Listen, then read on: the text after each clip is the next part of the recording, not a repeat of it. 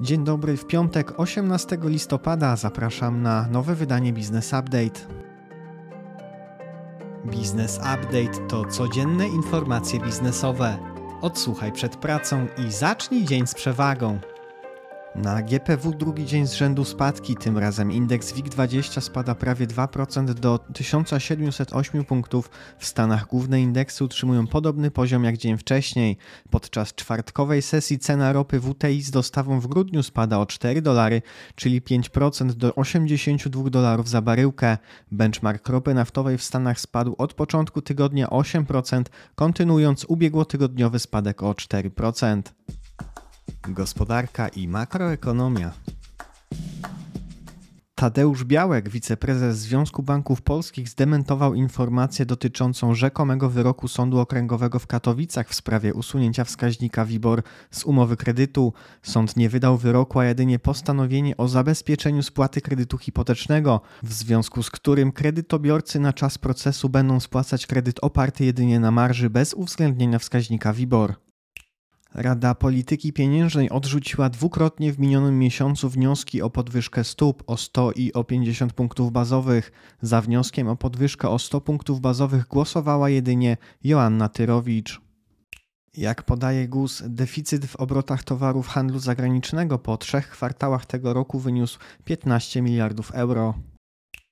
Wiadomości z Unii. Unijna sekretarz do spraw energii Kadri Simpson poinformowała, że Komisja Europejska ma zaproponować po 24 listopada ograniczenie cen gazu na europejskich rynkach w celu powstrzymania kryzysu energetycznego.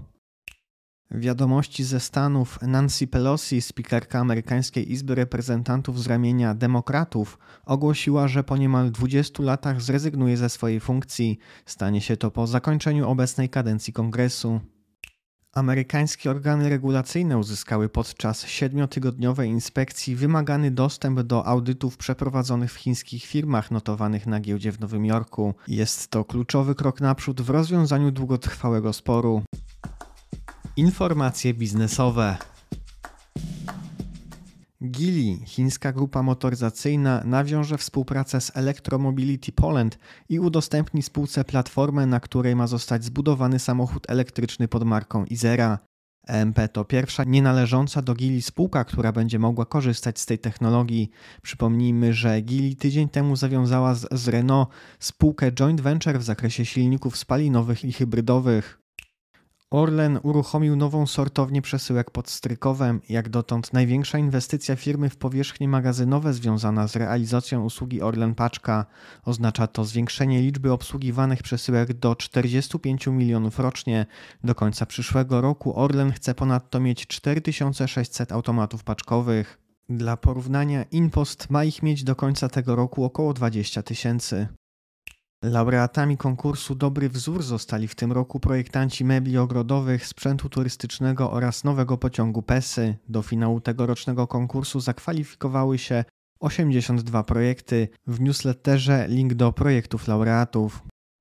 Idea Bank Ukraina, spółka z grupy Getin Holding, udostępnia klientom ponad 90% swoich oddziałów i rozważa kredytowanie w segmencie detalicznym. Kwartalny wynik netto przypisany akcjonariuszom jednostki dominującej wyniósł ponad 23 miliony złotych. Fuzje i przejęcia, inwestycje i venture capital.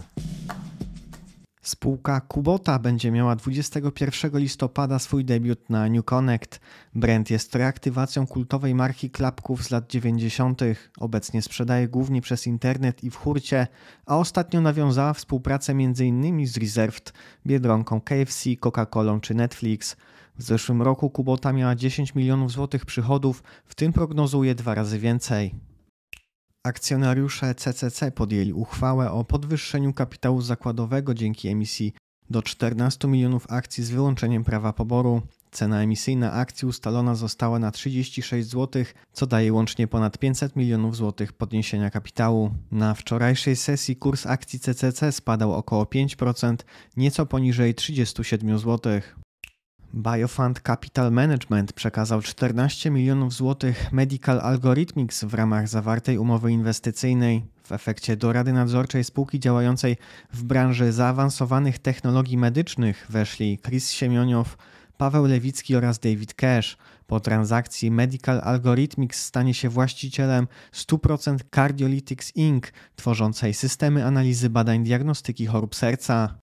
Wiadomości z Unii Europejskiej. Unijne organy nadzoru antymonopolowego rozpoczynają dogłębne dochodzenie w sprawie oferty internetowego giganta turystycznego Booking Holdings o wartości 1,630 mld euro na przejęcie szwedzkiej grupy e-Traveli. Wiadomości ze świata. Berkshire Hathaway Warrena Buffetta zwiększa swój udział w nowojorskim banku inwestycyjnym Jefferies. Jednocześnie zmniejsza swój udział w innych bankach, w tym US Bank Corp i Bank of New York Mellon Corp. Po tym jak klienci wycofali $1 miliard z giełdy kryptowalut FTX, jej właściciel Sam Bankman-Fried nie zdołał zdobyć $7 miliardów finansowania ratunkowego. Kolejny inwestor, SoftBank, prawdopodobnie zrobi odpis całej inwestycji w wysokości około $100 milionów. Bankman-Fried i celebryci, w tym Tom Brady, zostali pozwani przez inwestorów za wprowadzanie w błąd przy promocji FTX. Prawo i podatki. Sąd Okręgowy w Szczecinie orzekł, że ZUS nie może odmówić przedsiębiorcy prawa do korekty deklaracji i raportów rozliczeniowych, tym bardziej gdy przedsiębiorca ten nie zamierzał obejść prawa celem osiągnięcia korzyści.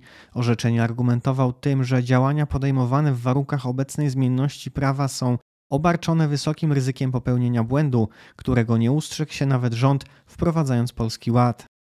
Z ostatniego rozporządzenia ministra rodziny i polityki społecznej wynika, że od 1 stycznia przyszłego roku stawka diety z tytułu podróży służbowej w kraju zostanie podniesiona do 45 zł za dobę. To kolejna podwyżka tej kwoty po lipcowej zmianie z 30 na 38 zł. Z opublikowanego wczoraj rozporządzenia ministra finansów wynika, że ulga dla frankowiczów została przedłużona. Kredytobiorcy, którzy dogadali się z bankiem i nie muszą w całości spłacać zaciągniętych kredytów, jeszcze przez 2 lata zwolnieni będą z podatku od umorzonej części kredytu.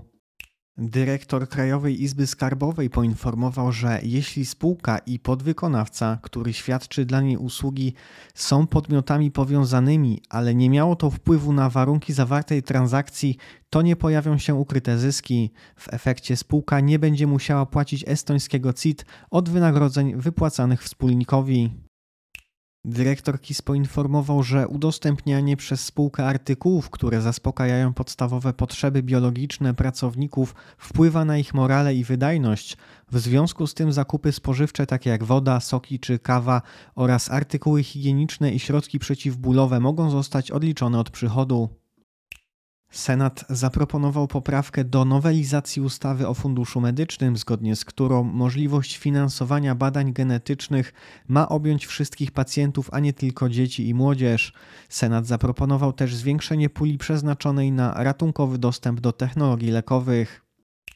Wiadomości z Unii Europejskiej. Unijne rozporządzenie w sprawie jednolitego rynku usług cyfrowych oraz zmiany dyrektywy weszło w życie. Co prawda większość przepisów nowej regulacji zacznie obowiązywać od 2024 roku, jednak platformy i wyszukiwarki od środy objęte są pierwszymi obowiązkami informacyjnymi. Raz na pół roku będą musiały informować Komisję Europejską o liczbie swoich użytkowników.